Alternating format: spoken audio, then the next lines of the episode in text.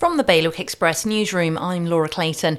We will not stop until every lost life receives the dignity they deserve. The words of Jersey's fire chief as the recovery operation at Pier Road continues.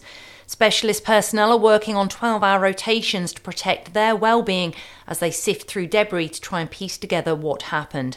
Seven of the suspected nine victims have been named by Jersey police. All are in their 60s and 70s and have received heartfelt tributes from relatives and friends grieving their loss.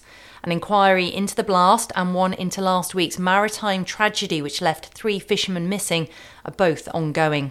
For more on all of today's stories, head to bailiwickexpress.com. Your weather, more showers coming our way. A high today of 3 degrees, wind easterly force 3 to 4, high tide is around 20 past 9 tonight. That is the very latest from Bailiwick Express.